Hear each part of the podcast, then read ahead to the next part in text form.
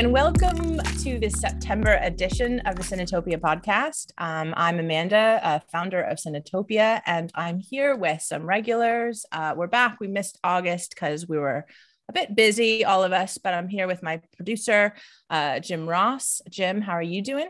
I'm doing very well. Thank you. Good. And uh, also back with some of our um, fantastic regulars, Simon, who's in London right now. How are you, Simon? Hey, yeah, I'm good, thanks. Uh, busy summer, but happy to get back to watching films and talking about them. Yeah, me too. I'm ha- I'm more excited to be watching films this weekend than uh, running film events, uh, but which I've I've done a lot of. And we're also back with Steph. Um, Steph, how are you doing? Hi Amanda. Yeah, I'm great. Um, it's been a, couple, a busy couple months for me as well, so it's really happy, really happy to be back here, embrace some sort of normality. Missed it, and happy to be talking about some new releases as well since it's um, within festival times it's all quite exciting yeah and it is festival season um, or the start of festival season I was uh, curious if all of you have uh, been going to film festivals online or um, you know in person and uh, what how, how you've um, been enjoying it um, you know the new hybrid versions of these festivals I um I haven't made it in person yet. I'd have I've I've I've viewed some stuff at the online Toronto, and I've bought a couple of tickets for London. Um, so there's a couple of films I want to see there, which I've I've bought for physical screening. So you know, it's the old thing. We'll see how it, we'll see how the situation is in like you know whatever it is a, a month or so before I go. But um, yeah, I've been to the cinema a few times. I think the hybrid format is working pretty well for me. I think. Um, you know, I think it's kind of it's a little bit more closed off than it was this time last year when I think everybody had to go digital first almost rather than even hybrid. So it's not maybe you're not maybe getting to see quite as much as you were last year, but I think it, it, it I think it's something that's probably going to stick around and I think it's working quite well for me. You do get a chance to see a lot more at other festivals than you otherwise would. Yeah, I really like the hybrid format for giving access to to uh, film festivals that I wouldn't be able to access otherwise geographically. Um, so I, I, covered Fantasia Fest, a few films at Fantasia Fest for TakeOneCinema.net. Um, and since I am in London, I really should book some some screenings at the London Film Fest. I just haven't had the time to look through the uh, public screenings yet. But I understand tickets go on sale next week, so I need to I need to have a look. Yeah, I've been loving the accessibility with festivals recently as well. I was um covered a few things off and on with um the Cannes, a bit of Karlovy Vary and then um Fantasia as well. Um, I've not made it in person, unfortunately, um, this year. I think everything's just a bit out of the way for me. Um, but I'm hoping to, in the next year or so, make an effort to get to those um, festivals in person because I'm always a little bit jealous seeing everyone um, all hyped up at the event. Um, at the event. So hopefully um, sometime soon we'll get to experience it in a different from you know the remote screeners and such but always grateful for the accessibility. Like simon was saying not every it's not always a possibility to get everywhere so when people make the effort to give them to send it your way then it's always appreciated yeah, absolutely. And I think it really is uh, important and useful for critics around the world um, and for obviously accessibility for the filmmakers themselves to then get a farther reach and stuff. So hopefully that continues and that's a benefit for everybody within the industry. Um, and but obviously there's these great things that uh, in-person film festivals bring.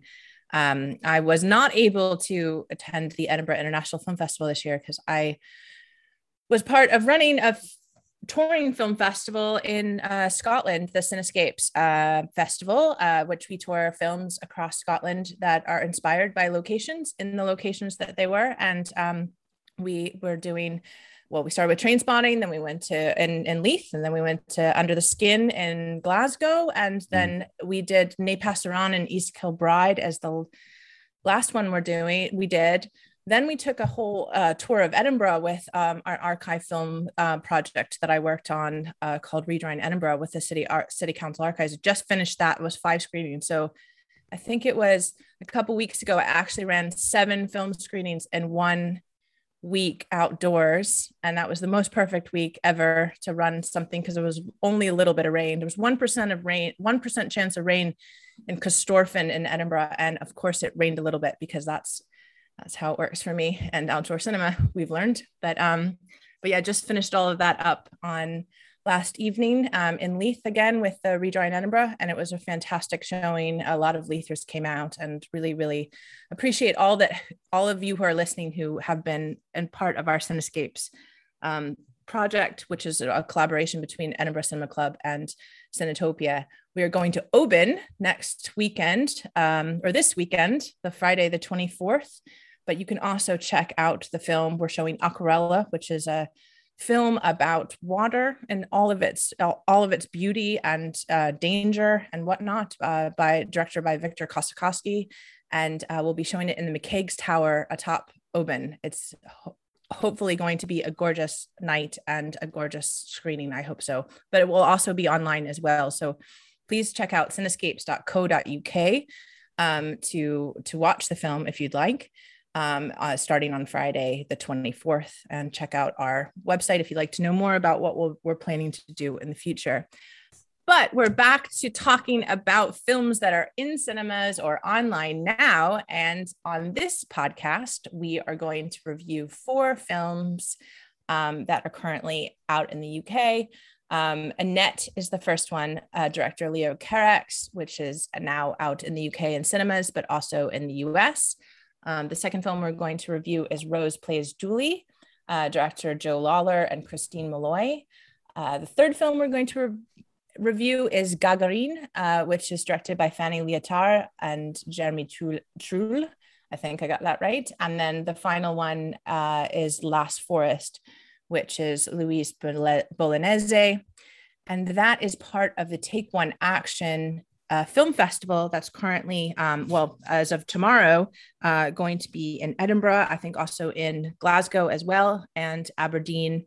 Um, in from the 22nd to the 26th, I believe, in Edinburgh at least, also online. Um, so you'll be able to see the Last Forest online as well. But we highly recommend that film festival. It's it's a long-standing film festival um, that has incredible films that really are about social change, social and political um, action. And it's really run in this very amazing, unique way. And it's always a great experience when you go, or now they have it online as well. So we highly recommend checking that out as well. So that's all. That's all that we have uh, for this show. It's it's bound to be a good discussion as always.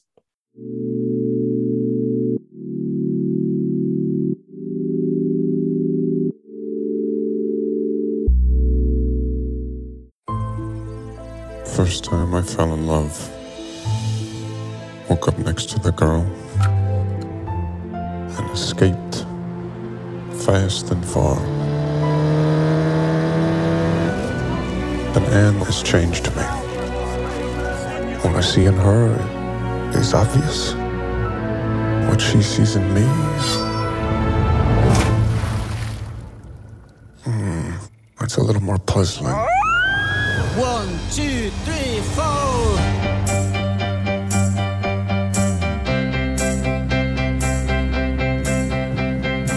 So may we start.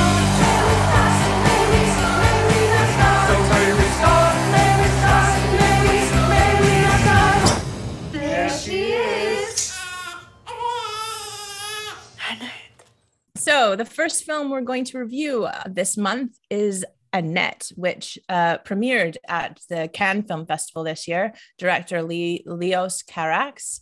Um, it's uh, well, uh, Simon, tell us about this film. What is what is this about?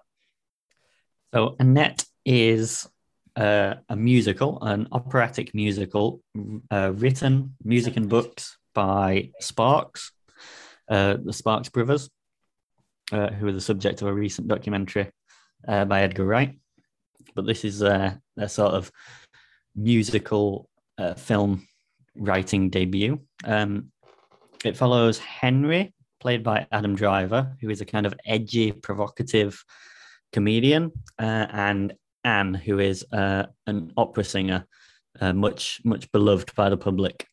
Um, and Henry and Anne start a love affair. The, the public are very interested in the love affair. Uh, the sort of showbiz news covers covers them getting together and getting married and starting a family. As they, uh, yeah, have a little girl called Annette, who is in the film played by a puppet.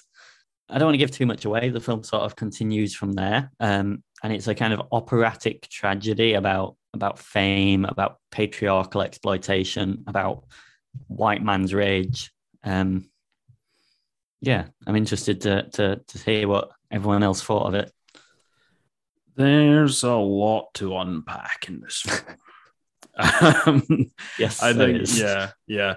Um, I, it, it's it's it's a hard one to find an an into to talk about, right? It's hard to know where to start because there is there, there is a lot here. What what I'll lead off with is so Leo Carax. So his, I think I'm pretty sure it was his last film because he's he, he makes he makes things fairly infrequently. Was Holy Motors, uh, yeah, and that right. was that, that was a film I that was a film I loved. I liked that a lot. I saw it the Cambridge Film Festival the year it came out.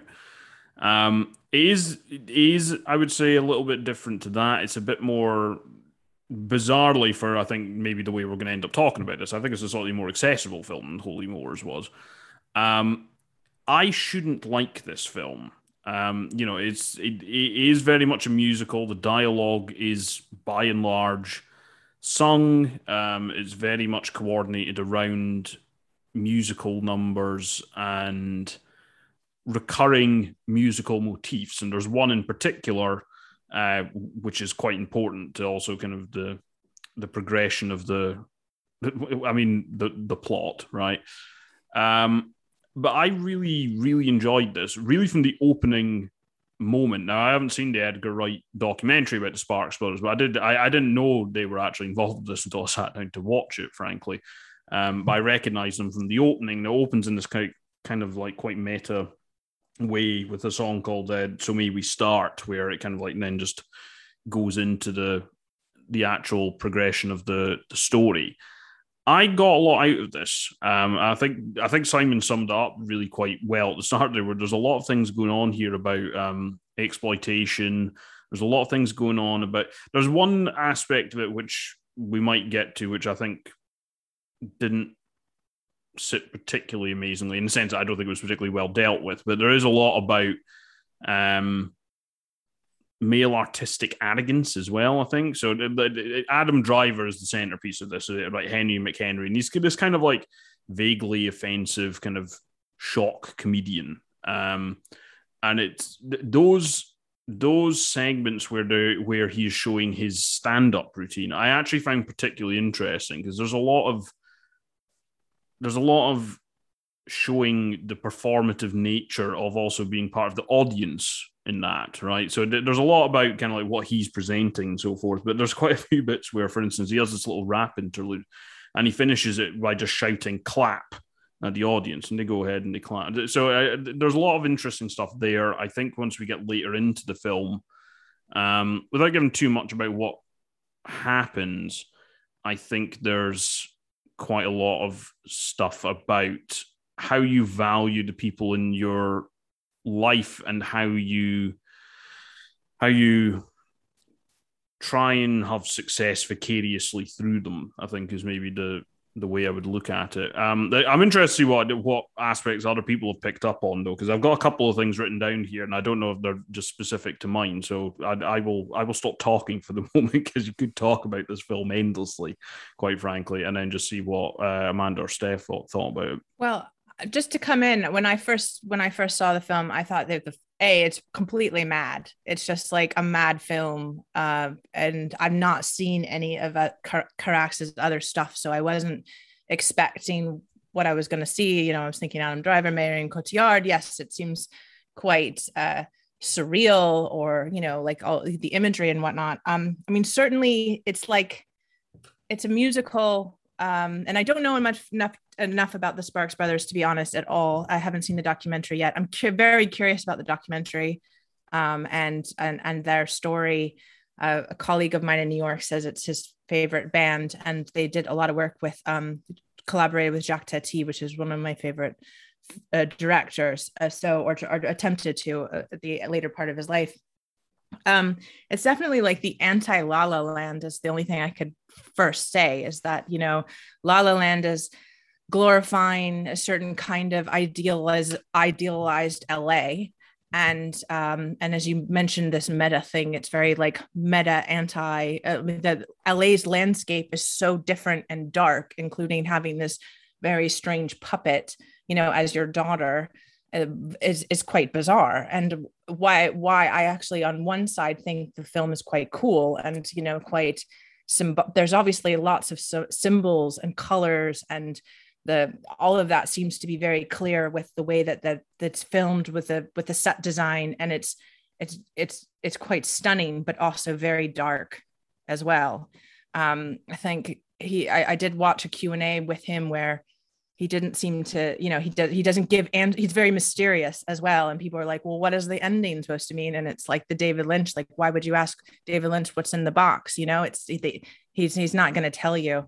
Um but uh yeah, I'll start with that. I think I'm I'm I'm a bit torn. I wouldn't say that I loved this film, but the more I I think it's some a film that sticks with you. And I do find it funny, Jim, that you liked it and you don't like you, you like the puppets, but you don't like um, being John Malkovich. But anyway, um, you know. um, I am gonna start with the positives because before we move on, because as a whole, to be honest, it wasn't a film that I really connected with at all. Um, not that the not that it was you know I didn't hate every single part of it, but there were parts that I did quite like. So I will start with that before we move on to a bigger discussion about about Annette. Um, so I think in a stylistic sense, there were things that worked quite well for me because I like the whole I loved the whole visual me- metaphor and the way that the film developed because it's one because it is one of those films that kind of glide through an erratic array of genres that can feel a bit difficult to follow. And it, there's a lot of shifts in that narrative, and it becomes difficult to kind of outline what genre we're, we're kind of at at certain points. So in that regard, I like the way it kind of used the structure of opera um, to move from you know the the period of love, desire, and euphoria to tragedy, death, and sadness, and all those things. And I think it works well because you have Anne's character, who is an opera singer and a performer, so you can easily see where the parts of the story feed from those conventions, and later how they will influence the shape of the plot, almost kind of foreboding without it being too obvious, which I thought was quite interesting. Um, I think there are a lot of elements that kind of run away with themselves and leave some of the, its viewership behind. But I did like that there was a lot of care and attention to Adam Driver's character because, which is good because that is who you spend most of the film with. And I would kind of describe that character as quite a slow burner because you get kind of to see reveals and changes in his character before much of the action follows suit. So, you know, it's quite a complex character and the different faces and masks that go with his presence in the film. I think the pace was perfect when you're looking at that development and you're seeing kind of, and then you can kind of appreciate more what escalates in that degree and it keeps you quite invested. Um, I'm also not quite sure because if, like Holy Motors, this was another Carax ode to cinema, I'm not there was points to me where I was kind of like, is this based on another film? Although that might just be me trying to look for things to give it a larger context because I felt like I was missing out on quite a, a lot that I, I just wasn't getting from it. So I mean, uh, even the whole I think we already mentioned the Henry's like terrible stand up that kind of had like a nod to like that to Joker in my eyes, and I was like, why? I was like, I hope that's kind of a nod because I to me that did some kind of um satirical edge, but there were there were bits in it where I was like, oh, okay, I kind of like how that's stylized, and I kind of like how that's kind of that has that kind of metaphor next to each other between the opera and the themes are going to be explored and how that's going to be revealed. And it was quite, um, you know, it's kind of showing the way that the cinema is often quite like the opera and it has all these kind of edges to it. So I'll, I'll, I'll leave it there for now because that's what I that's what I liked about the film. Let's see. But what did you not like? You didn't.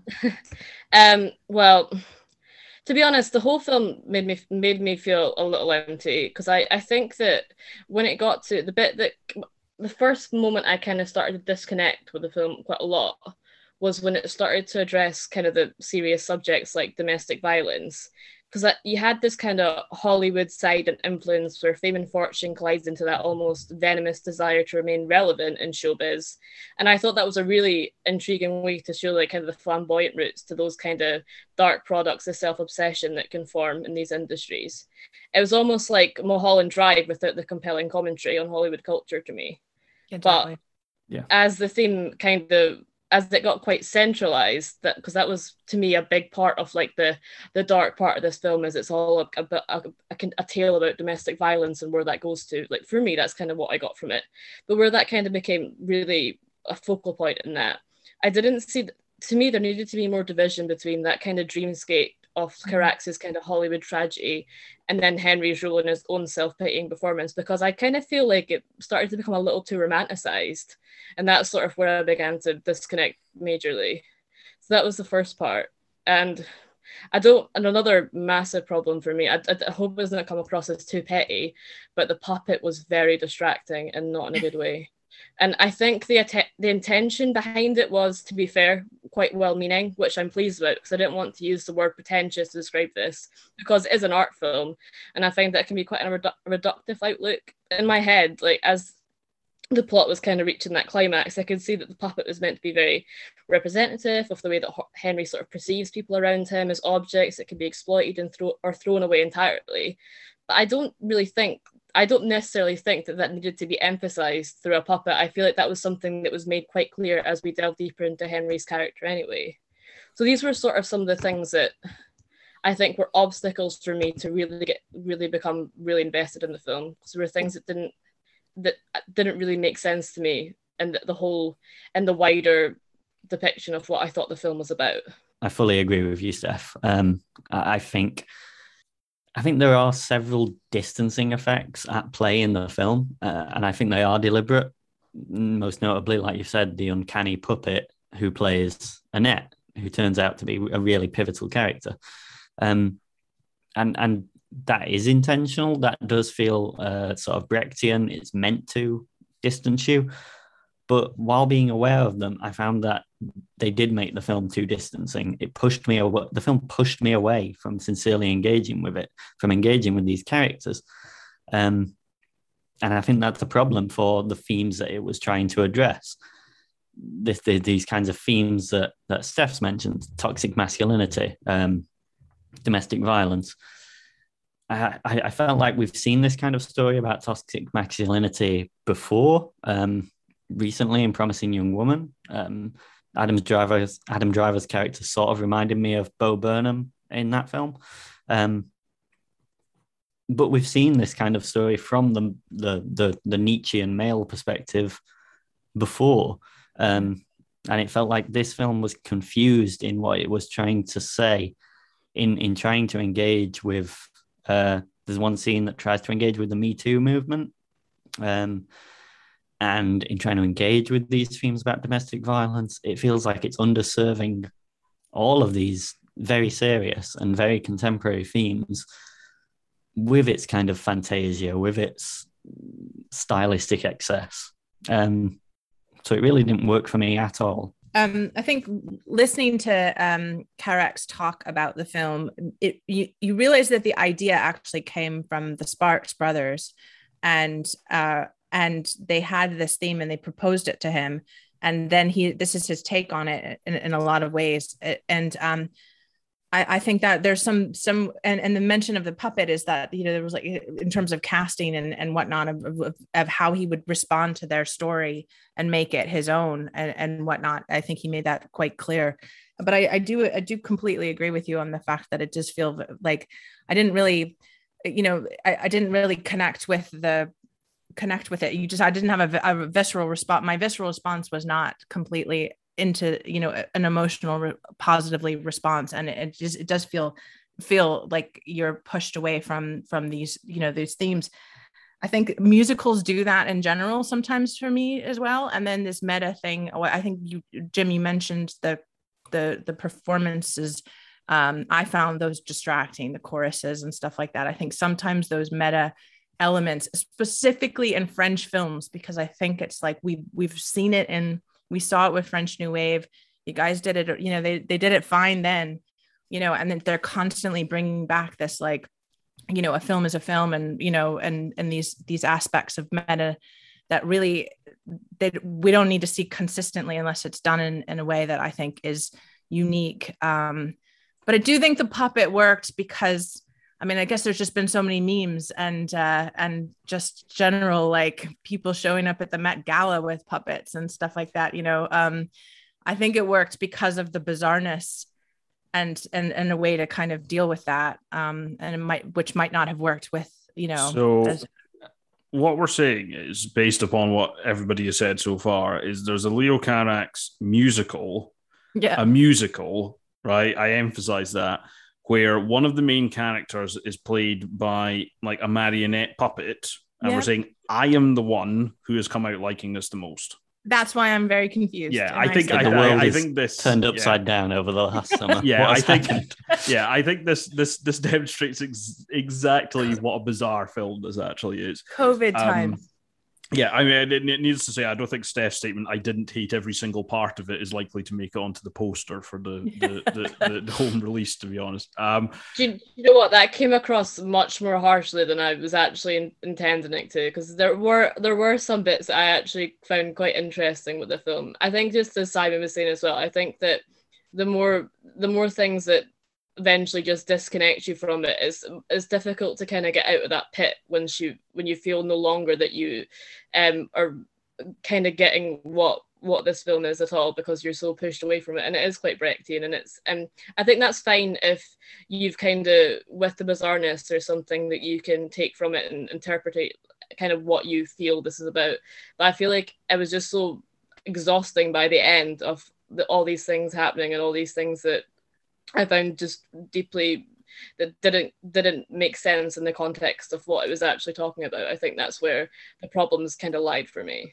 for me, for me though, like so, everybody's spoken about the distancing aspects. For me, that's actually kind of why it worked, right? Because a lot of this comes down. A lot of what the film seems to end up talking about comes down to what is a performance, right? You know, what what where is that boundary between what some of these characters are really feeling and expressing, and just performativity, right? Because there- there- there's a lot of these little inserts as well that are kind of like these very kind of like you know cheap looking kind of paparazzi type stories about the couple, right? And you know they're a performance in and of themselves, and then you've got the you know you've got this motif with the the the daughter being played by you know a, a puppet a literal, a literal kind of you know performance prop basically.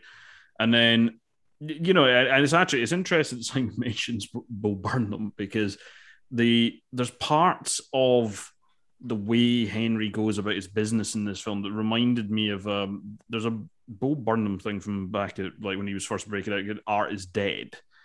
And there was something a little bit similar to that to me in terms of you know how much like what is this for? What and I, I think a lot of the stuff that happens with the daughter later in the film kind of plays into that. And it's just this thing like at one point in his stand-up routine he says addressing the audience don't leave me you bore me. And it's like you know it, it doesn't really care. It's all about the performance right? It's all about being seen being seen to be successful and creative. And then once that kind of starts to turn on them how that affects his own perception of his kind of like self-worth and then how that then reflects in his relationship with uh Marion Cotillard's Anne and it, there's just little things about kind of like there being such a fine line sometimes between these two things I also the one scene that's really stuck in my head is when Henry is watching Anne in the opera that she's, you know, garnering all sorts of plaudits for. And there's a scene where there's a scene where she dies in the in you know in in the opera, and he watches this and it's kind of like it's this very very kind of like subtle little moment where they linger on Adam Driver's face, where it's like he he's almost relieved that she's not, but it's like it's strange that he thought that he's connected with it in that way. There were lots of little pieces that, for me, kind of stood out there. I agree that I don't think it necessarily all comes together as well as it should. Um, I think the the thing that Simon highlighted about there's a very brief scene that, which I was expecting more to be made of.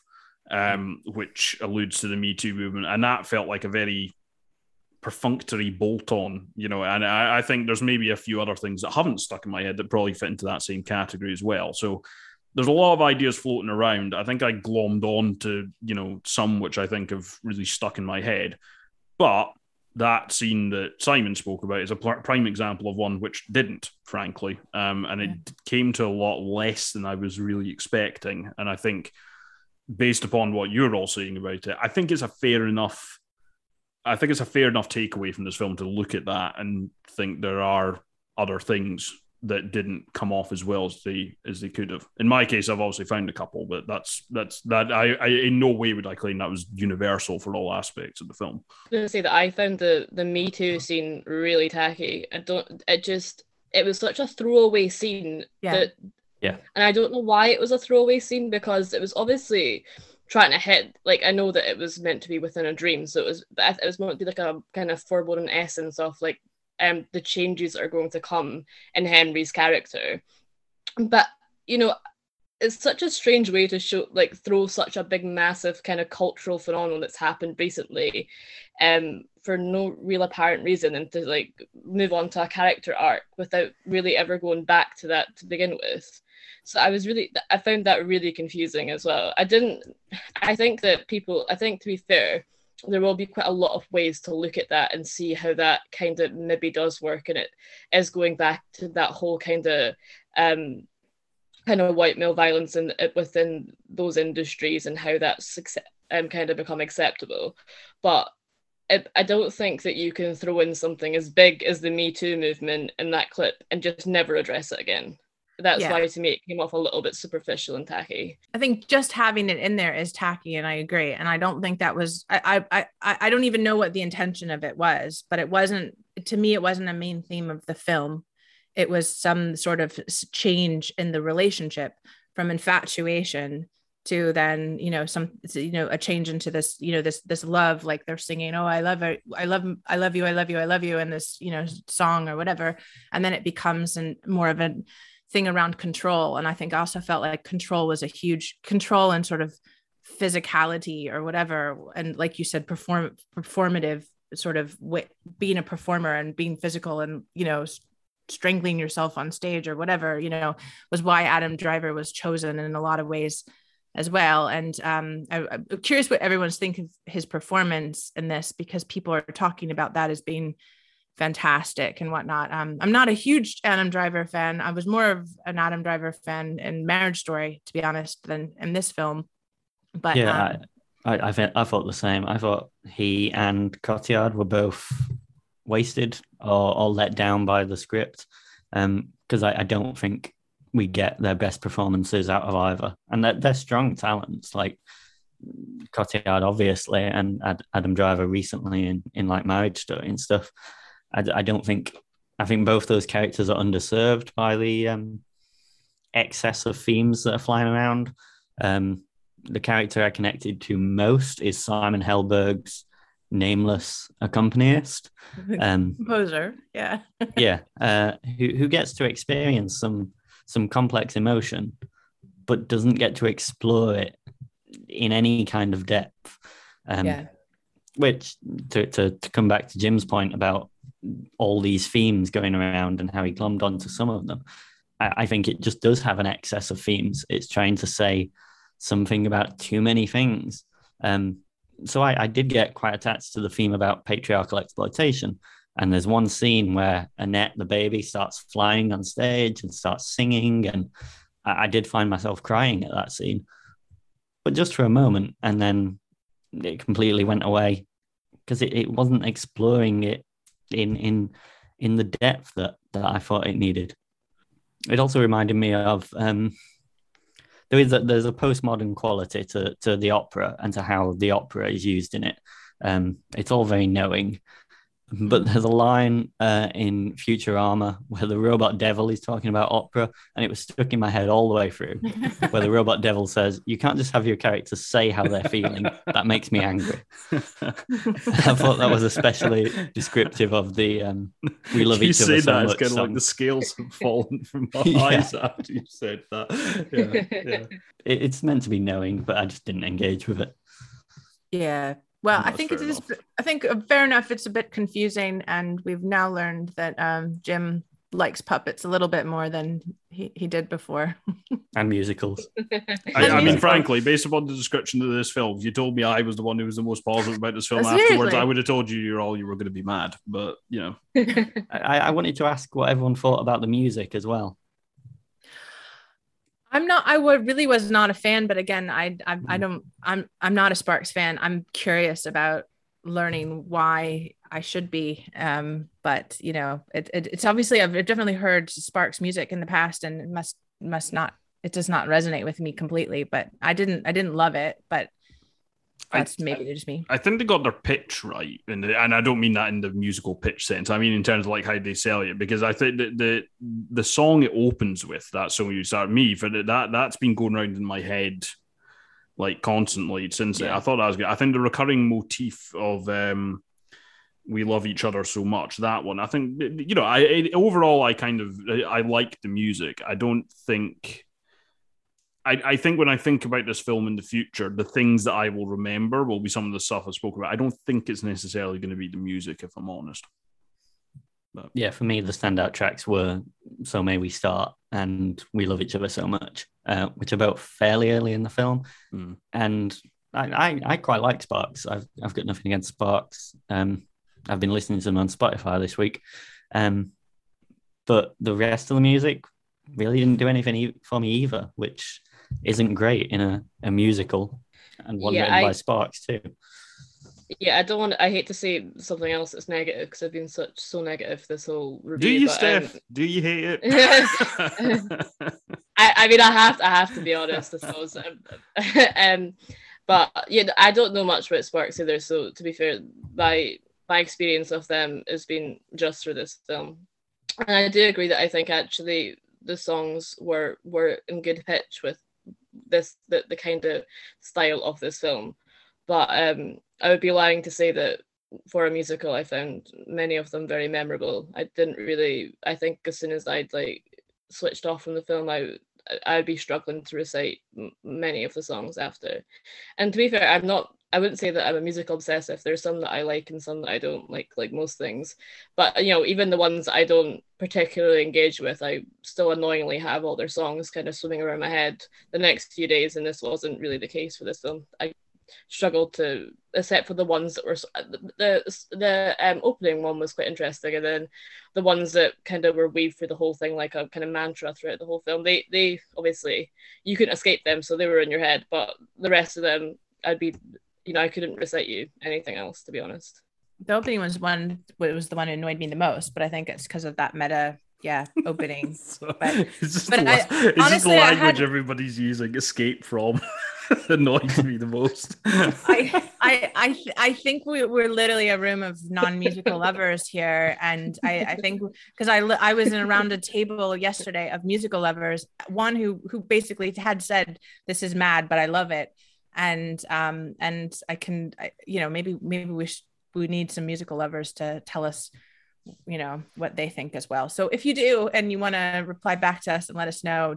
Uh, uh, let, let us know what you think about the film, but definitely go see it and uh, if if you if you if that's if it sounds like your your kind your cup of tea.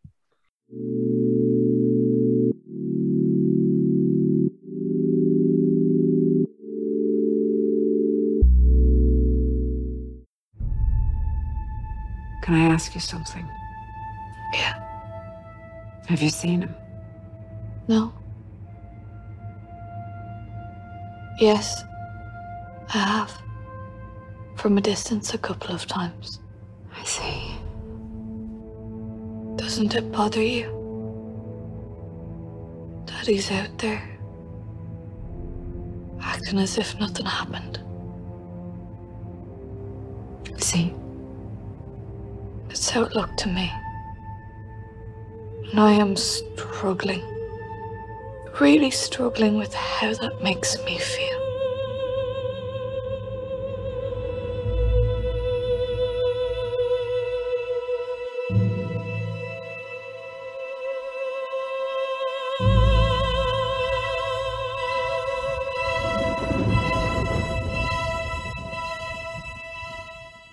So the next film we're going to review is Rose Plays Julie. Uh, and Jim, tell us about this film.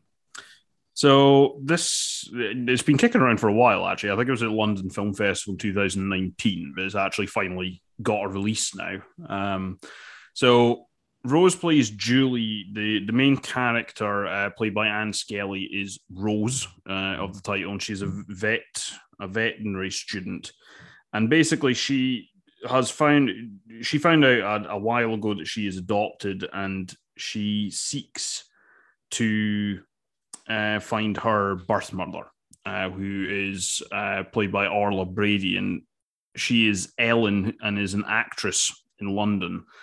And we, we end up like the film opens with this kind of interesting, um, this interesting setup where she's having her normal day going about at the vet school, and it's intercut with this quite violent imagery of a police officer um, facing down like a, a, woman covered in blood, and it very quickly becomes apparent that what she's actually doing it's not a dream sequence, it's not a flashback, anything like that. It's actually her observing her mother um, in a TV program or a film that she has acted in. So she goes to basically connect with her mother and find out more about her life and her um, her current family and basically where she came from. There's this kind of this sense of trying to find a sense of belonging somewhere. You can sense there's kind of a loneliness to, to Rose. And she finds out that her, her birth name is Julie, hence the title Rose Plays Julie. Um, and obviously, as a part of this, she also seeks to try and reconnect or track down her biological father as well. Now, I'm not going to go into too many details beyond that, because um, most of what I've mentioned in detail there happens in kind of the first quarter of the film, something like that.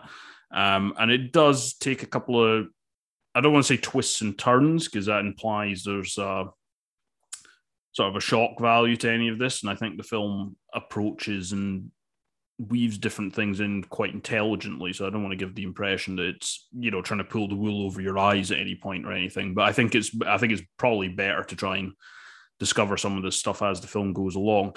I really like this. Um, I think the performances are all superb. Uh, I've mentioned two of them already. Um, the father, Peter, is played by Aidan Gillen, who I've got a lot of time for, and has a particular character type that he plays extremely well. I think. Um, I think this is a very smart film. I think it's a very intelligent film. It creates atmosphere superbly. Um, and I think before we get into detail, I want to mention the music as a part of that. I think it's absolutely superb in this film.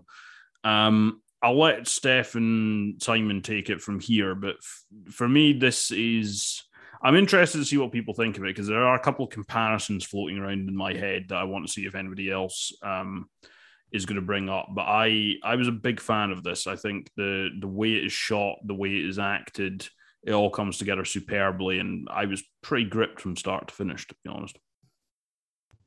I completely agree. I really, really like this film. I think I think the most impressive kind of feature of this film is the way that it shifts and uses tone to move away from cultural traditions and story in storytelling. So you almost feel like you're very close to watching a character move into a stereotype, and then it flips completely. And it's really refreshing to see in cinema.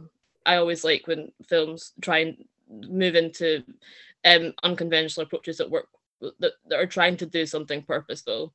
And I like the the different gaze this film has as well because even though you sympathize with Rose's desire to understand her roots, your sorrow lies much more with Ellen, whose privacy and identity has been invaded by Rose. And it does that, it, manages to do that without having to make Rose into some hyperbolic antagonist at the same time. And I, I loved the way that it developed the relationship between those two characters because it, oh, it helped as well because all the performances in this film are really, really impressive. And the relationship between Ellen and Rose kind of kind of also develops quite unconventionally, but in a way that wants to keep that undertone of um, genuine genuinity to their journey and what they find through each other.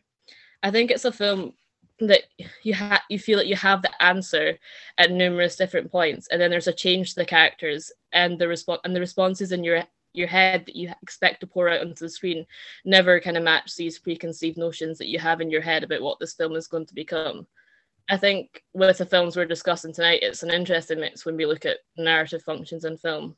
And this one is this is the one that I think has the most going on, but it's so subtle at the same time. It's so mesmerizing how it leads it kind of leads you to so many places from such small shift in the writing and character arcs.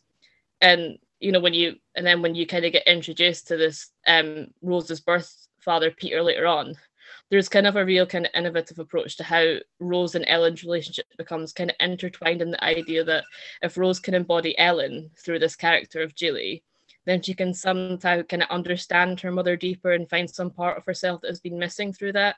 And then at the other side of the coin, you have Ellen that has been de- deliberately trying to avoid these parts of her past, and by doing doing so, you're there's a question of whether Ellen has lost parts of herself in that process as well. So, so all these questions, it kind of boils down to: is it really Rose's duty to recover them and attempt to make herself complete? And I think the ethical channels that kind of go through this film um, opens up kind of it kind of opens up with the inversion of these mot- motifs that make something that is already deeply compelling into something really novel and engaging. It's always great when um, when films like Rose Plays Julie are made because it's already kind of evocative and affecting and beautiful and nihilistic all at the same time. But there's a release that follows with like the, the really dark elements in the film that make even if you're hoping for a little bit of comedy to help dilute the intensity, you're kind of grateful for them being there because there's something completely di- completely new and something that you know you don't see every day in cinema. So I I thought that I found the whole film really refreshing in the way that it was a completely different film than you were ever expecting it to be. Mm, on on that point, uh, and on the subject of comparisons, it remind I, I, found myself really surprised to be reminded of Saint Maud, the British horror film directed by Rose Glass, uh, which was one of my favorite films of last year, um, because the mood and the music similarly to Saint Maud, drench everything in significance in this almost religious portentousness um, that, that, reflects the inner turmoil of the characters. Um, and this isn't a horror film, though there are horrific things in it and discussed in it, but it, it feels like a horror film because because of how it explores these themes of identity, regret, revenge, euthanasia. Um, and so much of that is down to the music and the tone and and how these eerie soundscapes do so much to set the tone of how the characters are feeling. It was i, I just thought it was terrific. Um, and i was really surprised at how it drew these bleak tones uh, these horrific tones from from quite low action on screen. It's, really loved it.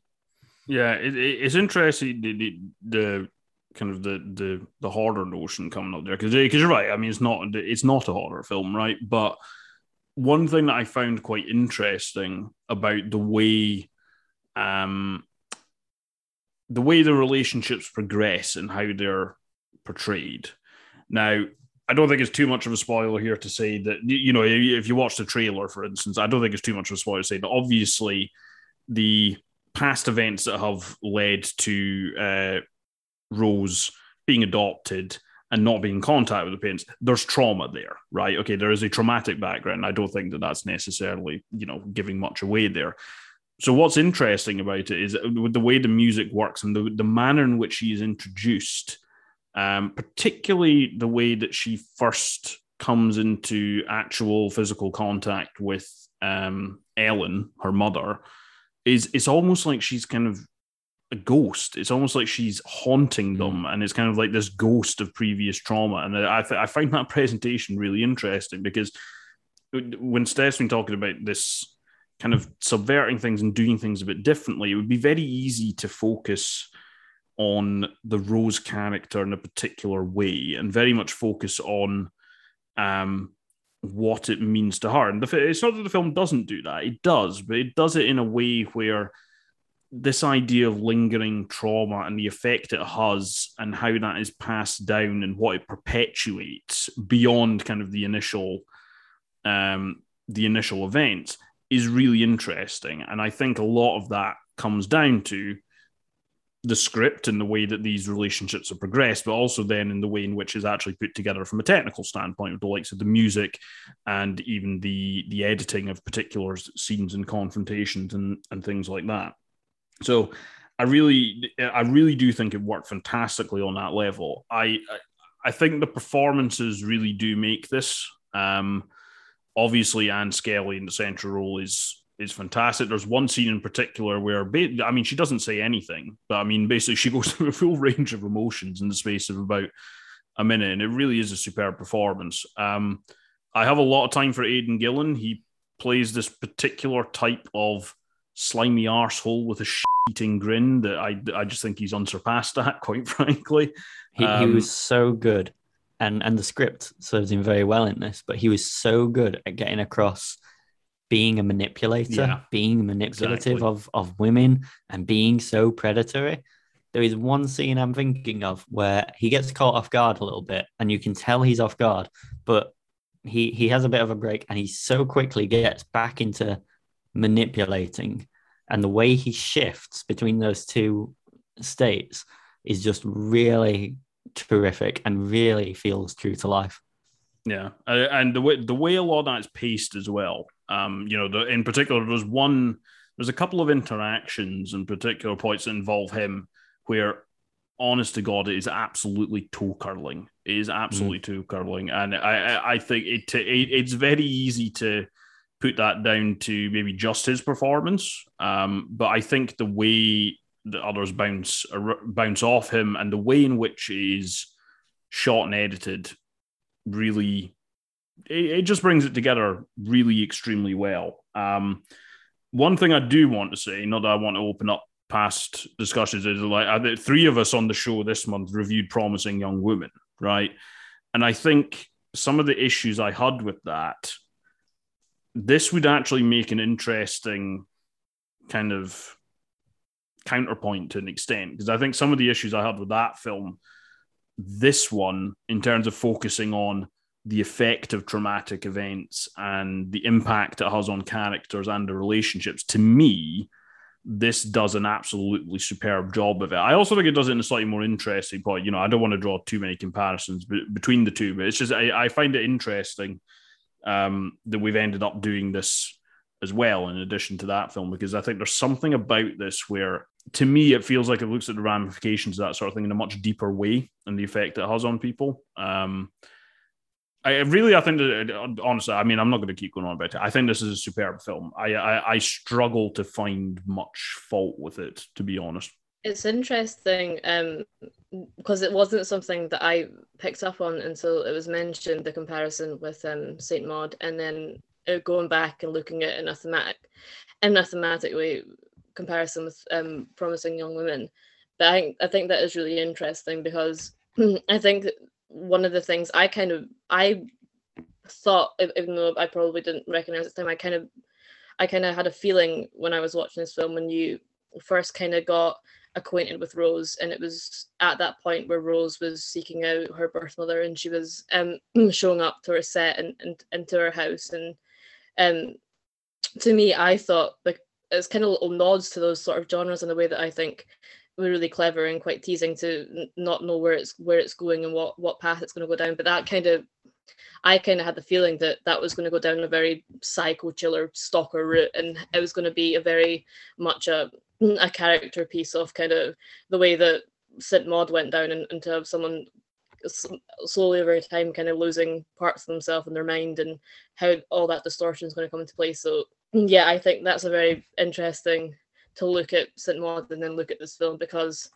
in a way it did the kind of the polar opposite of what St of did, and then I think it's like promising young women as well. I think that it was kind of less interested in having those kind of like those kind of shock moments and that kind of sensationalism that it could have easily went went into and it's i think instead it was more focusing on it was more of a um it was more of like a, a, almost a series of character pieces to me, and I think that that worked so much better to when discussing the themes and the and the storyline of that film. I think that that worked a lot better for me than not to say that like there was a, a lot of promising young women that I quite liked, but I think that that the sensationalist aspect can draw can take more away from these films that have already quite dark subtext than add to.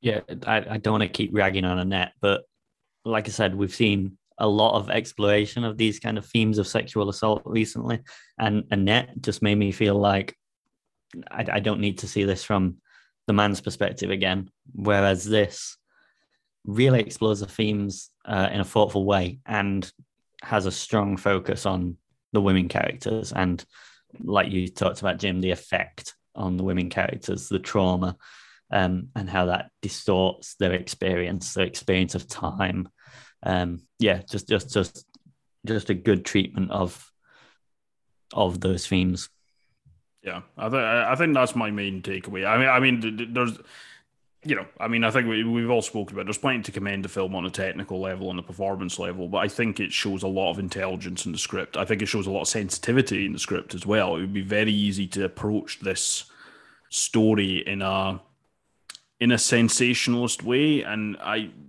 and maybe even offer a little bit of a some sort of false catharsis, and it doesn't do that. It doesn't do that, and I think that's a tricky, tricky story to pull off. Um, but I think it manages it really pretty superbly. Yeah, uh, towards the end, when I saw how its themes were intersecting, I, I was really impressed uh, with the writing because it threads them together so well. So Rose Plays Julie is currently in uh, in theaters across the UK. So uh, it's a it's a unanimous agreement with the three of you. Uh, you should see it most definitely.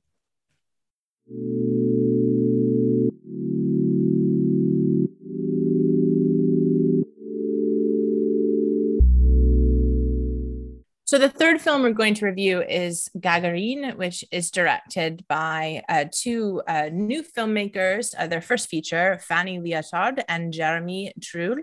Um, and Gagarine refers to a large housing project in the outskirts of uh, Paris, or the Banlieue, as that's called. Big brutalist buildings they used to like to call les cités.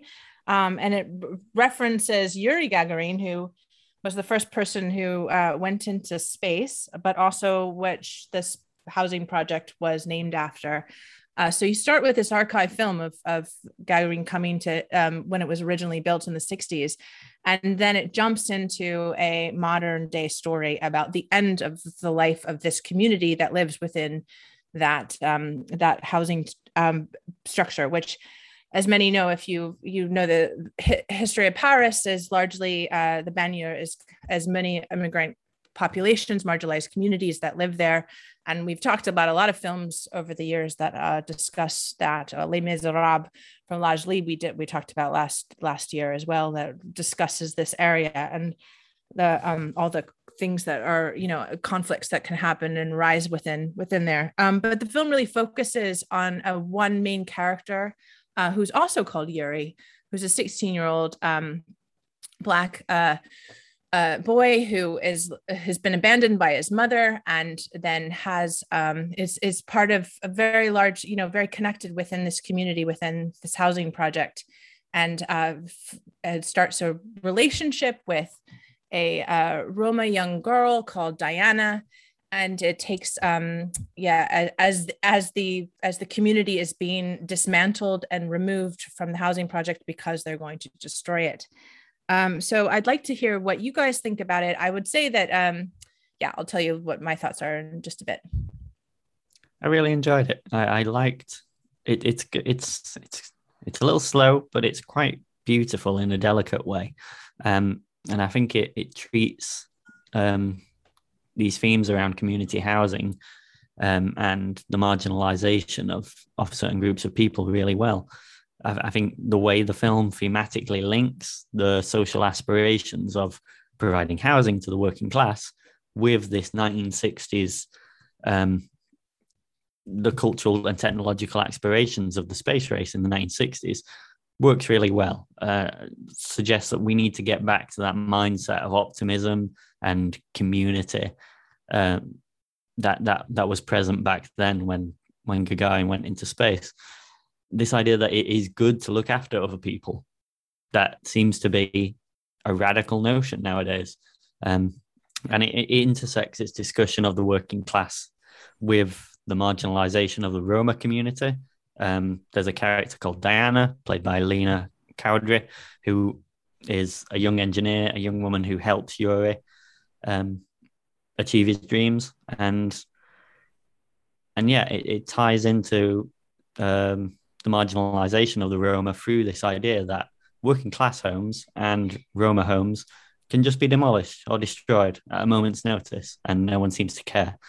I mean, I think this hits a lot of my personal. I, I have a lot of personal interest in the themes of this film. Uh, for one, being a, a Francophile, but one also being just ma- making a film, an archive film, particularly around um, the these these council houses that were built in Edinburgh and how people are moved out and pl- replaced in these, and what. But the the, the actually original optimistic uh, interest in why they were built to begin with and ha- how they've transformed over time. Um, I really particularly liked the mixture of archive film in this piece, um, and uh, mixed with the with the narrative story. And uh, having having heard about what the filmmakers, uh, they, they actually went and spent a lot of time with the community, practically made documentaries with them about the piece, and then built a short film, which then turned into a feature film. And it, this is their actual first feature film. These these two directors uh, who made the film. And um, I think it's really, really fascinating because it takes, uh, you, you could imagine doing a documentary film about this story of dem- demolition of this particular large, you know, building uh, with this community.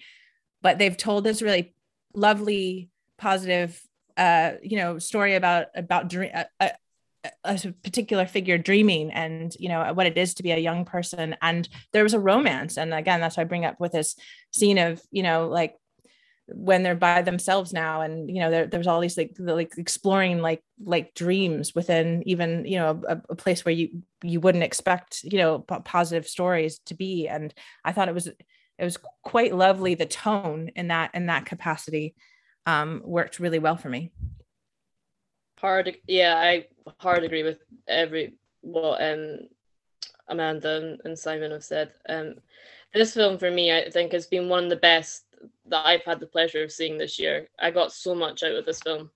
And i think you know going back to our discussion about narratives and stuff i think that the narrative worked so well here. You know i it almost seemed introspective and i'm not sure if it was. It just seemed to go on a much higher plane than many films that kind of discuss poverty, immigration, and the search for family. It to me it was sort of an example of, of magical realism at its finest. Mm. finest. It's not just through that kind of dreamlike feel of the cosmos, but colliding with the suburbs and Yuri's kind of dissociative escapisms that he has. But I think it's also the balance between you know the themes you you had like hard hitting subjects like isolation and poverty. Then you had this like second world side of all the pain that, that transports you to this idyllic side of those dissociations that, and the comfort of hopes and dreams and that sense of optimism that exists without really being in the reality to support it. And I think that's where I go back and I wonder if that's where why my perce- perception of the film was that the writing had to have an introspective quality to it because it really goes into those corners of kind of desolation and brings out something quite beautiful and human that can exist outside of everything on the surface. And there's a really nice buoyancy to this illustration of escapism because it's one where it's simultaneously really liberating, but it can also keep you trapped if you are no longer grounded. And it goes kind of beyond comfort to something that shields you from completely from your situation. In terms of um, the visuals in this film, what, what I thought was really fantastic was the way that Yuri's kind of imaginative reactions and perceptions are really integrated with his own surroundings because I was expecting the film to go much more much more down the rabbit hole to show this side those sides of the narrative. And I think the way that Yuri kind of has immersed himself in the world of space through his own recreations of a spacecraft to the parts of the building that kind of trigger these tactile transportations into this dream world that he's built inside his head made the film such a deeply developed character piece. And I think, you know, as a viewer, it's an, example of cinema that for me had such like an emotive and informed approach to the realities of feeling left behind in these spaces that, of the world that will no longer of accommodate for you, but both um, physically and existentially. And I think that, that came across really well in that balance of magical realism. I really, I really got a lot out from it. So it's it's interesting to see um, what other people think about it as well. Well, once again, I'm I'm out of oh, step. No, here. no, I, oh no. Well, gosh. let's let's not. So first off, I did like this film, right? That that's. I think overall, overall, I I did, and I I got a lot out of it. I think in particular the a lot of the way that it approaches kind of the filming of the the housing, the Gagarin housing project is is pretty interesting, and I think some of the the themes that Simon's spoken about in terms of kind of you know how marginalization and the approach to housing for the working class. I think the way in which this is then approached is pretty interesting, right? in some ways, like sometimes this this block of flats is basically filmed like it's in you know a Kubrick film, like it's 2001: A Space Odyssey or something. It's like twirling around in that sort. Of, And I think using that sort, of, those sort of I don't want to say tropes, but the, the, these sort of things that we kind of associate with space exploration and, you know, um, being in far flung parts of the galaxy and this sort of thing. I think that approach to highlighting kind of isolation and a lack of willingness to engage, meaning like there's one scene where, you know, somebody comes around and inspects the block of flats, which Yuri has taken great pains to actually try and repair. And there's, kind of a lack of engagement with like the fact that this is actually people someone's home right? And this is somewhere where they have made a life. And it's just it's very clinical. It's almost like it's kind of you know like a pre-flight checklist or something. So a lot of that stuff i find i find interesting. And i think it's it deals with that very well. I think the magical realist parts for me and, and there are and i think it leans into the more magical realist aspects that Steph has spoken about more in the to my mind anyway more in the final kind of third of the film. I'm not sure they landed quite as well for me. I'm not sure they elevated it as much as I would have liked them to. They didn't hit for me quite as well. I think overall I think it's a very good film. Um, and I think in particular the performances um, Alséni Bathily is Yuri and uh, Lyna Khoudri is Diana, the the young Roma woman. I think they are they're very affecting. I, I like I bought into that kind of that that relationship that uh, progresses throughout the film. I, I don't think I've necessarily kind of been quite as blown away by it as everybody else here. Maybe because those elements didn't click with me as well, but I, I, would certainly still recommend the film. I think it's a good film, and I think a lot of the ways it approaches that kind of space-like imagery to presenting um, to presenting the Gagarin project is it's really well done. I, I think that could easily come off as trite or a gimmick, uh, but I don't think it does. Um, so there's a lot to recommend. I don't. I, I, just don't think those elements hit quite as well for me, if I'm being honest. Yeah there's there's shots where uh, Yuri's wandering around the building like uh, like Ripley wandering around the Nostromo in Alien, um, and and the parallels with 2001 as well. I, I certainly picked up on this this parallel of the buildings with spaceships and space stations. Uh, really worked for me. Like Yuri wants to wants to transform the building in his mind so he can so he can travel away from it, far away, and and yeah, get away from the deprivation that's being caused there. But I'll t- take a little bit of what you said, Simon, and what you said, Steph, because I, I agree with Steph that this is one of the my one of my favorite films I've seen this year, to be honest. And I think that I wrote certain things down. It's the combination of the way it was framed, the way that it was edited, and the way there was color within a space. And we've talked about this last year with, you know, with I I forgot the name of the film, but it was a prison that was made beautiful. And you're, you know, and I actually think what you were saying, Simon, about these projects or these housing cities that were built in the 60s were a very optimistic, idealistic space. And while what has tra- transpired since, you know, whether it's in the uk or whether it's in europe you know is not, not always it's not it's not had a good you know it's a good storyline whatnot. It was a very optimistic concept in that and and it was very very spacey. It was very very sort of like idealized in that way. And that this film does a, a a gorgeous way that like Pedro Almodovar and Wes Anderson get, you know, uh, get accolades for, you know, centered shots with blues and colors and stuff that is just it struck me. I thought I just visually I thought it was gorgeous and it wasn't like I really liked Les Miserables, Ladj Ly's uh, film, but it was frenetic and it was about police violence against the community.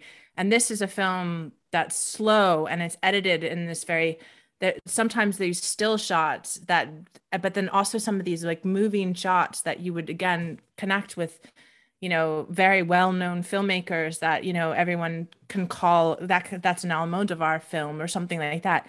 But this film was was done with the, perhaps homages to films like I saw Antonioni in this, like I saw the Clis in this film a lot. Um, I saw the way that Godard and Antonioni would would sh- show these kinds of brutalist spaces, which are gorgeous and they're you know in in their original conception. But I also saw you know, as you said, Kubrick, but I also saw a little bit of high life, like Claire Denis' high life in this too, you mm-hmm. know, and I think it, it's incredible for for for these filmmakers and and this but also just a story that captivates you. And I I I loved the actual the romance of everything and and the personal story there.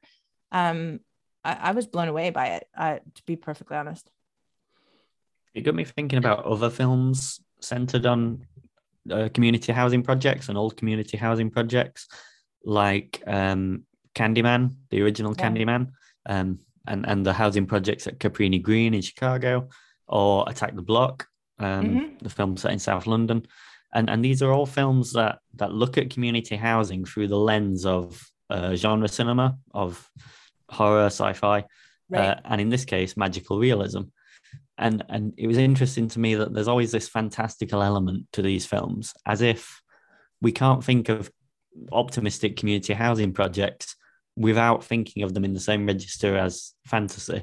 There's something that seems uh, inconceivable in the real world about these kinds of um, community housing of providing cheap good housing to to the working class yeah i just think i think that um for me i think one not so much in the fantastical regions but one it kind of reminded me of what i think was the first review i ever did for take one actually so it's quite nostalgic for me. But um it really reminded me a little bit i think um the whole isolation um, theme in particular it really reminded me of um alexander Moratto's um socrates um that came out i think 2018 2019 um so quite a few years ago now but i that i think it's the whole kind of the element of kind of there are some bits of french new wave and looking at um these themes with i think it goes back as well this one probably strongly more strongly having those kind of our archive footages and the, and the backdrops like looking very much into the reality and, and the past realities and how that kind of intertwines with these fantastical elements and where magical realism kind of transports into the, in the into the third half.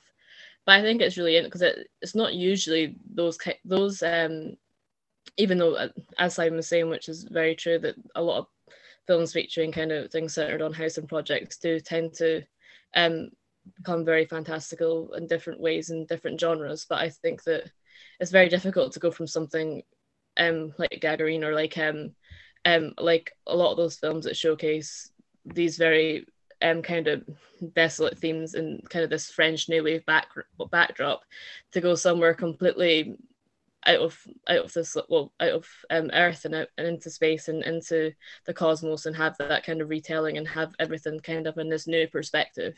And i think that's kind of what i liked about it placing something in a completely different perspective than we, we see it um, usually. I think that's where kind of that I think that's why it worked for me quite a lot, having that different angle to it. I think that point about perspective is really good because I think the film does have an emphasis on seeing, on looking from different perspectives on on images. Uh, Yuri looked across the projects through his telescope. He watches different people across the community who exercise together, who who live in this space, and um, the the young actor Buffelli is is terrific at getting across that subtle attentiveness, that that seeing from his perspective, that that looking, that paying close attention to things that people mostly don't notice. Did I mention there's a really great Serge Gainsbourg song in the film? No. I'm just a not so secret moment of love of Serge Gainsbourg, but there's a really great little moment with the like where the three of the people who are still in the in the project to project project together have this like dance scene and it's an absolutely phenomenal Serge Gainsbourg film, a music song that I hope uh, will play as part of the EHFM version. uh, which also hint, made me happy. Hints to Jim there. Yeah, hint to you, Jim. but yeah, no, I I think overall, with Jim's few quibbles here and there, uh, this is a great film for you to check out for sure.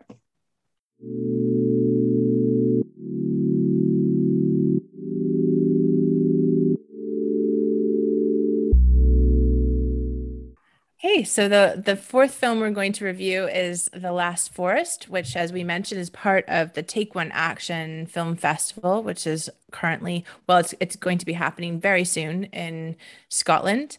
Um, and the director is Luiz Bolognesi. And Steph, why don't you tell us about this film? Um, so The Last Forest is um, basically a look inside the life of the Yanomami tribe that are indigenous to the Amazon rainforest. Um, it's looked at in a sort of observational do- documentary with stage sequences that convey parts of their culture, belief, um, beliefs, uh, way of life, along with the problems that they face from gold prospectors who are threatening their their natural environment. I won't go into too much more detail in the summary there because I feel like we're probably going to reveal quite a lot more of what's going on in this um, through the discussion. So I'll pass over to someone to to say what they think of it. Um, yeah, I, I, I really liked how it shot the Yanomami living their daily lives, um, cleaning, fishing, uh, forcing away uh, gold prospectors from from their part of the of the forests. Um, yeah, it, it really does well at establishing how divorced uh, these people are from white people. Um, how white people don't see them or listen to them, and how they're they're suspicious of gifts, uh, of gifts of weapons. Um, there was an interesting thread about younger Yanomami trading the sort of freedom of nature for the lures of of the city of of what they called the non-natives, um, and how modernity started to to sneak into the documentary, starting with t-shirts and continuing on to to to to people using CB radios. Um, and I thought those bits about when it was discussing the impact that gold prospecting is having on the Yanomami by by polluting the rivers and tearing apart the land, I thought they were very effective. I, I was less engaged with the staged recreations of their kind of creation myths of of their god Omama, uh, sort of creating life, uh, creating human life, and uh, this kind of creation myth of uh, an underwater woman and brothers fighting over her. I, I, I was, yeah, less engaged with that, but I thought the other parts of the documentary were really interesting. I think um, I'd, I'd, I'd, agree with Simon there. I think um, so. I, I, I like this. I got a lot out of it. Um, some of the we've we've spoken a lot about like hybrid documentaries and you know documentaries with staged sequences on this show. We've kind of done the full range of them, right? From the, from stuff like this to stuff where it's just kind of like little embellishments to um, what is mostly you know archive or talking head footage, all the way through to um, something like Bloody Nose Empty Pockets, where essentially like you could argue like the like almost huge swathes of it are are what you could call staged. Um, I think I, I, would agree with Simon in the sense that the the more staged elements of this didn't blend as well for me as I maybe would have liked them to. I did, I still got a little bit out of them, and I think it's it's it was an interesting presentation because of the kind of color it adds to the actual um, culture of the Yanomami. I think you probably needed a little bit more about some of the individuals they focus on, maybe to kind of see how that then feeds into their everyday life. But I appreciated it without thinking it necessarily blended that well with other aspects of the film. Um, I think the thing that I took the most from with this is actually, you know, with it, and you know, it's a documentary. I don't think we're really bound by spoilers here, but the thing that will actually linger with me the most are those parts where there's some engagement with um, the world outside that community. And particular, the final scenes. I think what struck me about it is just quite how stark it made the idea that in trying to preserve nature, preserving kind of indigenous communities and indigenous ways of life, they still have to engage in on the terms of the the white people they are surrounded by on the other side of the rivers is kind of constantly um, highlighted here. It's kind of like there, there's this literal kind of divide in that sense. I think that will stay with me, and I think for for part of the festival, this part of like take one action, thinking about their their um their focus and kind of like how they then discuss films afterwards. I think that to me will probably be the most interesting aspect of it for me is this idea of like quite how clear and quite how galling it is to see even in trying to preserve these sort of communities the way in which they need to engage to do that is still very much not on their terms and i've found the film presented that really pretty well to me I actually probably disagree with both of you because normally I am not one of those people who loves that hybrid. And I forgot the Italian film that was very like a hybrid sort of pre kind of half narrative sort of film documentary that we we we did a couple a couple months ago. But I think the point of these staged uh, staged in quotes, if you will, uh, like uh, like for telling the stories of you know their culture was trying to tell it through their narrative, their their storytelling and their language. And I thought I find that a lot of times with these kinds of documentaries that going into indigenous cultures that we we don't know about and we're learning about that there is this form of exoticism. And this was an attempt very much to be telling it from their as much as they can as much as we can as a, as a film a film is obviously a different eye and it's always going to be somewhat objectifying something that you're looking at and judging it and whatnot um, from a subjective perspective that that that was the attempt of that. And i thought that actually worked really well. I thought it was really beautiful. I also thought there was a lot of we talk a lot about this in terms of narrative films but moments where there's lingering on especially particularly the the female the female woman that was focused a lot on the on, on it was where there was lots of moments that i just i just felt i felt really connected to the way it was filmed the you know like like the the the the space of silence that you kind of learn you know you, you learned about their stories culture and whatnot through through silence and not so much heavy handed and only at the very end do you realize that i mean there are these moments where the the the external culture is coming in and why they you know and and that's why that story is telling you that there's that that you know this is ha- having an impact on their culture. But at the very end, you're realizing the environmental impact that this is having, and um, you know, and and and I think it was really impressive to kind of keep that at the end.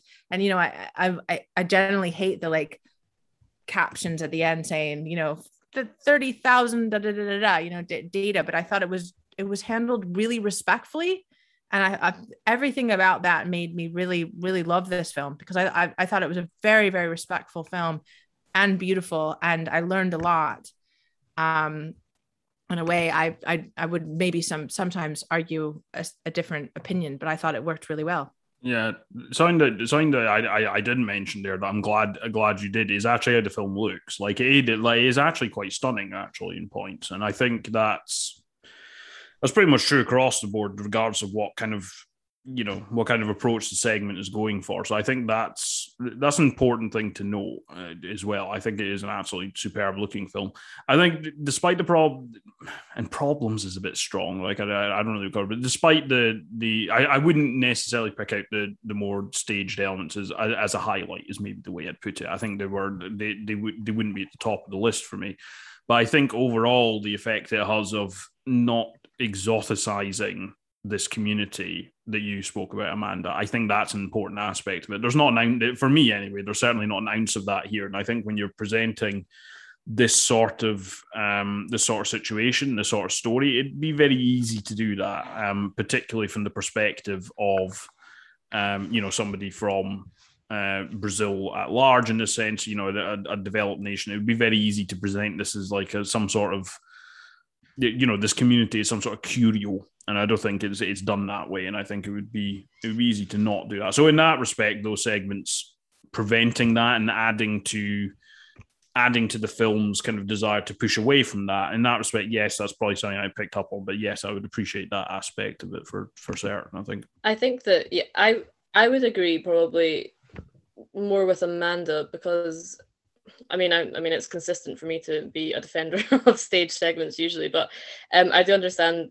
I think for me that I quite I love the juxtaposition in this documentary and the way it evolves the story from putting like footage, pre- preparation hunt for hunting, warding off trespassers on their land to you know sharing their dreams by the fire, and then you have their history and their creation of beliefs painted in almost a re- ethereal way alongside this naturalism of the land and in a much more mystical way where they hold their own beginnings. And I quite like the way they they had that essence to it, but they also went into kind of showing their beliefs in this more. I, suppose in some ways it's a little bit distracting because it is showing a completely separate story, linear to the one that you know we're hearing already in, in a different way. But I think it kind of shows this kind of it does have this respect and shows that you know these these beliefs that they have are have very much like many people you know even in man-made society in the more developed world like their beliefs kind of inform their own culture and their own way of life. And i think that that's shown like kind of how important these these beliefs are to these people that have kind of built their own society around them um, I think that these kind of documentaries are so important in many ways. After watching this, you kind of learn so much about um, culture and, and, and native um, populace that is so hidden away. We kind of have this idea that's sort of instilled into us from very much as from being very much within an acceptable form of society, as it were, that indigenous tribes are so far away from all of us and so alien that they're almost a different kind of person. And it's just so fallacious in the in the center. And these films expose that they're so educational. One of the most, I think, powerful similarities that this documentary touches on is that the theological beliefs have always been a large part of their society. And as you get further into the philosophies that they share, you see that um, the women basket weaving to obtain, you know, income separate from their male counterparts to achieve this sort of independence. And it's like a looking glass at times, reminding what we we see as dis- as kind of distinct in our in our own like so-called evolved places in the world. And you know we don't own these observations you know they're not intrinsic to places but rather to the people that have been interpreting the world longer than they've been told they're allowed to. I quite like that. That was a highlight for me i think of this documentary. Yeah i really admired how much respect uh, the documentary clearly had for for the Yanomami and and and its approach of of letting the subjects talk for themselves um, and and portraying the film entirely through their voices. Uh, I thought that was a really strong approach. It's it's actually credited as co-written by um, their shaman Davi Kopenawa Yanomami, and I think that singular voice, that voice of of those people, really comes across well it's a different form of yeah storytelling and like film has we have these constant structures on how we expect a film should be. And i think like taking a chance in that way and and and by crediting it that way too is very interesting. The one thing i i really noticed about this and i think we all, we we tend to notice this as a group is how impressive the sound design was of this film for me. I think i'm particularly because like as a floridian there was a, like an early shot of some sort of like cutting up of gator meat and um I'm obsessed in a very petrified way of gators. But yeah, it was very very hard to watch, and yet at the same time made me realize how um, not just visually attractive and gorgeous this film is made, but the sounds of this society and everything was a huge part of this film for me.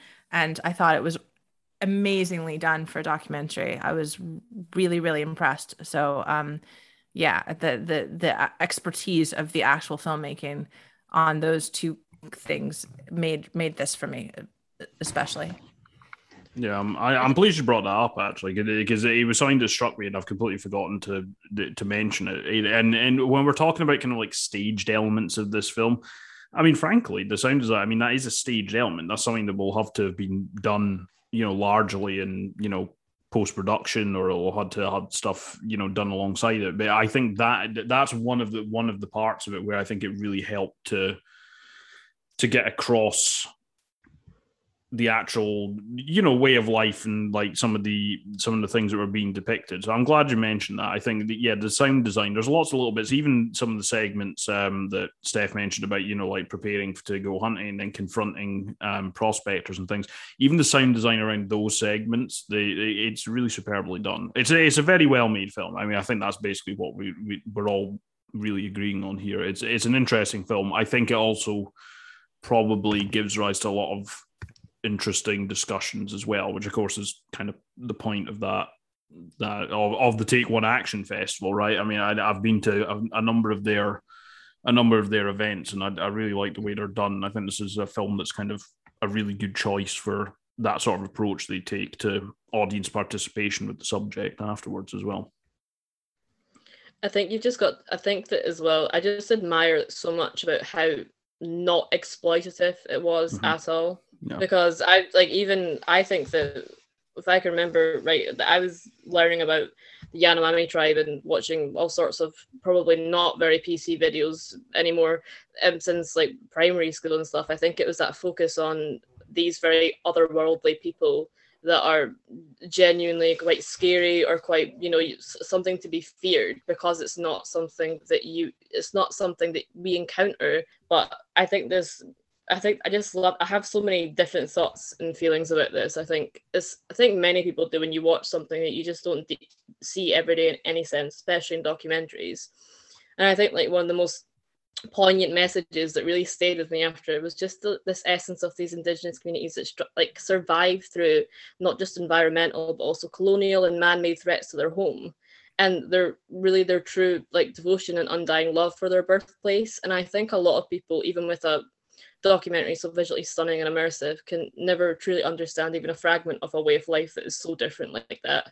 But the way of kind of the, the feeling of home and sanctuary and that innate need to protect, um, that is something that definitely translates and amplifies through this film. I think I like the way that it, the way that it put something that's often seen as very unusual into something that's very natural and very relatable because you know it, it is very much a very respectful documentary to showcase life that's very different from you know communities that we that we're really aware of in everyday life. Um so yeah I, I thought i found that really impressive. Agreed very much and highly recommend. And if you're in edinburgh um take one action is showing it in person at their uh, festival on the 25th but it will also be online um take one action film festival as well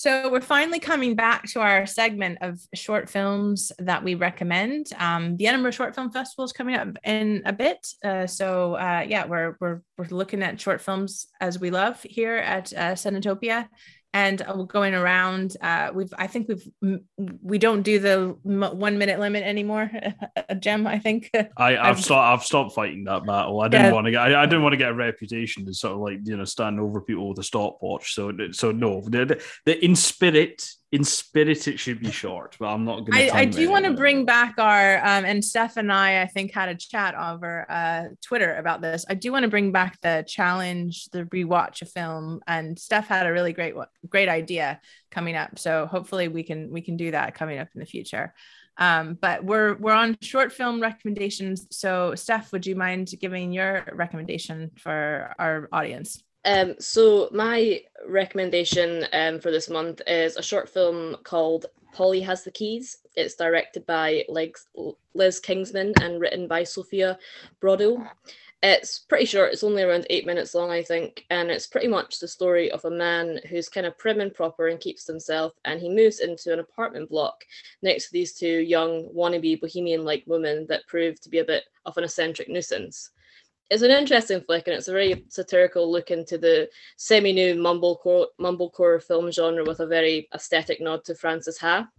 It's quite it's quite funny and clever and almost seems to have a simple message of teasing viewers in the sense that oh you love Frances Ha and appropriate behavior, drinking buddies, and they're all and think they're all deep, etc. Well, this is how unsufferable these people would be in real life. and yeah, I do love a lot of those films, but I think that Kingsman and Broadell def- definitely certainly have a point to make there. So it's worth checking out. It's uh, available on Vimeo. I will link it um, to the. I will link it after, so it's available for everyone. Great. That sounds like that. Definitely sounds like film I want to see. Um, so how about you, Simon? Uh, yeah, I have a short film that I saw at Fantasia Fest uh, earlier in the summer. Um, it's a short film called Sexy Furby, um, directed by Nicole Daddona and Adam Wilder and it very much has what it says on the tin. It is about a suicidal young woman whose life changes when she encounters a sexy Furby. Remember the the talking toy from the late nineties, I think, uh, from the nineties. Um, and he is sexy. He's got uh, a six pack. He's um, fully equipped, as it were, and he uh, bleeds money. So, yeah, the film, it, it's a weird film. It's a very strange aesthetic. It looks strange. Uh, the Furby itself is strange. It's a, it's it's very weird sensibility, but it's got a specific weird sensibility that I like.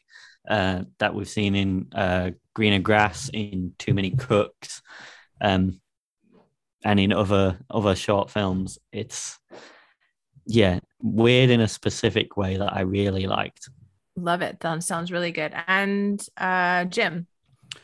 Um, so in my case, I've gone with so I I watched a film at Toronto Film Festival, Encounter, um, starring Riz Ahmed, which is directed by uh, Michael Pearce. Now I haven't seen his first film, Beast, which is apparently very well regarded, but I decided to go and have a little look at um, some of the shorts that he has made previously. So the one I'm going to go with is um, Keeping Up with the Joneses, uh, which centers upon it's about 25 minutes long, something like that, um, and it centers upon two criminals who basically kidnap an MP's wife because uh, they have the unspecified during during the the short dealings with him that they are you know they're they're wanting to take a hostage to to basically move things along, and it it's it, it's tonally very interesting. Uh, it's quite dark. It is quite violent, um, but it's also really quite amusing at points. I think it does that sort of a sort of dark comedy, essentially that we do. I think maybe Riders of Justice is something that we've looked at um, in recently uh, on the show, where I think it kind of has that that tone and I think it does it extremely well. You can see kind of elements of his later films in it, or at least I saw elements of the way he kind of chooses shots in encounter and things, and the way he develops tone. Uh, very evident here. Um, the performances are all really good. In particular, I kind of I, I particularly enjoyed Adeel Akhtar about as uh, Jerry, who's one of the the criminals. He's he has a couple of pretty amusing scenes, but as I say, I think the way it balances tone is is very entertaining and very uh, interesting. And I think, as we know from the way I've reacted to a lot of films on the show, these films that balance tone really well are th- things that I think are particularly skillful. And I think this is quite a good example of it. So I think it's available on Vimeo. We'll put a link in the description to it. Um, but yes, uh, Keeping Up with the Joneses is directed by Michael Pearce. It's going to be my recommendation this month. Great, thank you, and that sounds wonderful as well.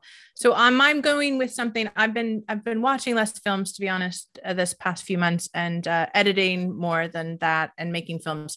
So I'm picking an inspiration of mine, which is uh, a photographer and filmmaker William Klein, and he actually made the, the feature film The French about the French Open, which is literally my most favorite thing ever. Watching documentaries of 1980s French French Open tennis, and uh, but also made this really lovely short film called Broadway by Light in 1958. And it's 10 minutes of really gorgeous close ups of Times Square. And I think it's just, it's absolutely stunning. And it's a great inspiration to see way that you, you can film light and places that you're you're so commonly seeing from a different perspective in a, in a very beautiful way and so i highly recommend it if you if you like that kind of stuff that's my recommendation this month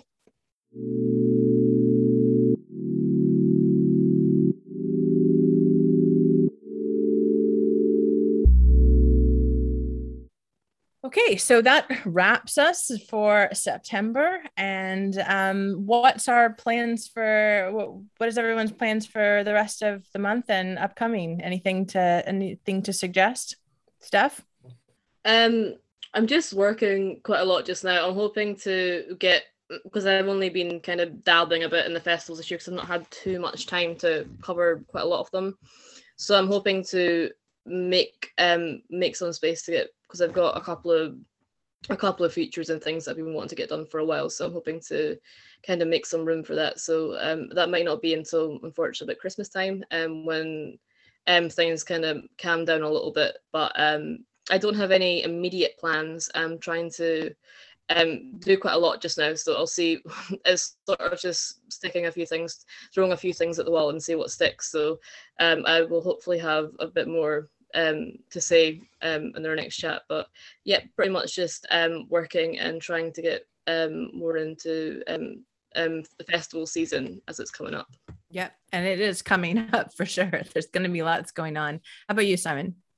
Yeah, I was fairly busy over the summer with conferences and uh, with writing a book. Um, but that should be out in October. So I'm relatively free now to get start getting back into film writing again. Hopefully, um, maybe covering some films, maybe checking out what festivals I can um, over the festival season. But yeah, hopefully we'll have a bit more time for for actual film criticism. And tell everybody your title of your book that's coming out in in, in the autumn. Yeah, um, so it's from Bearborough Press, a small press in Ireland. It's called uh, "The Fire in Which We Burn: TV and Trauma, uh, Time and Trauma in Contemporary Television," um, and it's yeah a selection of essays on on the theme of time and trauma in contemporary television. Contemporary here meaning including a show that ended twenty years ago, but never mind. Still contemporary, very yeah, much. Right. Love it. Yeah, no, I'm very that that sounds like totally up my alley. I'd love to watch. I'd love to read it. So hopefully I'll I'll get a copy. Um, Uh, Jim, how about you? Um, I'm I'm hoping to make a bit more time for film watching and film festivals than I've had over the past couple of months. Um, I, I, I, seem to be done with house moves at the moment, which I've done three times in the past two wow. months. So I've got to vote and I'm done with that.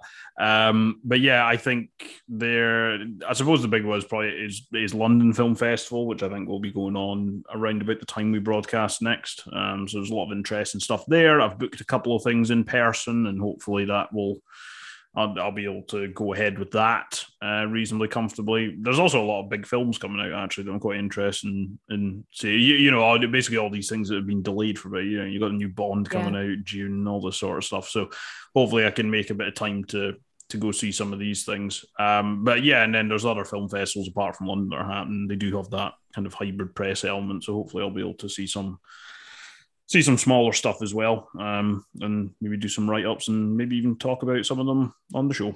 Yeah, no, and um, I'm just not going to give up. I'm going to keep uh, running outdoor screenings. I, I, you know, I'm like, I'm, I'm total. I, I love rain. Um, so this weekend, um, I'm going to open, and uh, we're going to be me and my colleagues, part of Cinescapes, are going to going to run Aquarela, as we mentioned, but you can join us virtually if you'd like. And stay tuned for more information of our October screening for The Illusionist in Edinburgh, which is our grand finale. But also, we'll let you know a little bit more about our plans of um, a lovely uh, documentary, uh, a Japanese documentary um, festival that we're doing uh, as part of the Japan Strand, which is part of our Cinetopia doc, which curated by Ren Scateni, who's been on our um, podcast many times before. So um, lots of things in the works uh, at Cinetopia as well. Uh, but anyway, it, uh, we hope you enjoyed this this show. Thank you to our team for being here and giving um, their amazing opinions about these films. Hope you go check them out. And um, please always contact us. Let us know if you want uh, us to review any things. I hope that we'll bring back our uh, challenge project because I think that was quite fun. And um, yeah, uh, at Cinetopia on Twitter and uh, Cinetopia at Cinetopia Hub on Instagram. Uh, so check us out, let us know, and and see you next time.